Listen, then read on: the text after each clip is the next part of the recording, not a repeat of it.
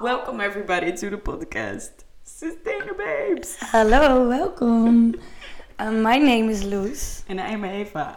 We're two Dutch girls. We live in Berlin. We're from the Netherlands, and um, we're studying sustainability in fashion, which we find very interesting. We find it so interesting that we're making a podcast about it. Yes, so uh, listen listen to it if you uh, would like to be interested.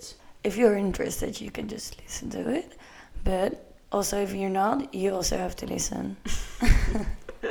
So we might gonna have some conversations about gender neutrality, why we buy fashion, where we buy fashion, what kind of materials do we use, consumer behavior, business psychology, Greenwashing, greenwashing. production, supply chain. Yes, yes, yes. If you're interested, you can listen to us. If you're keen to listen,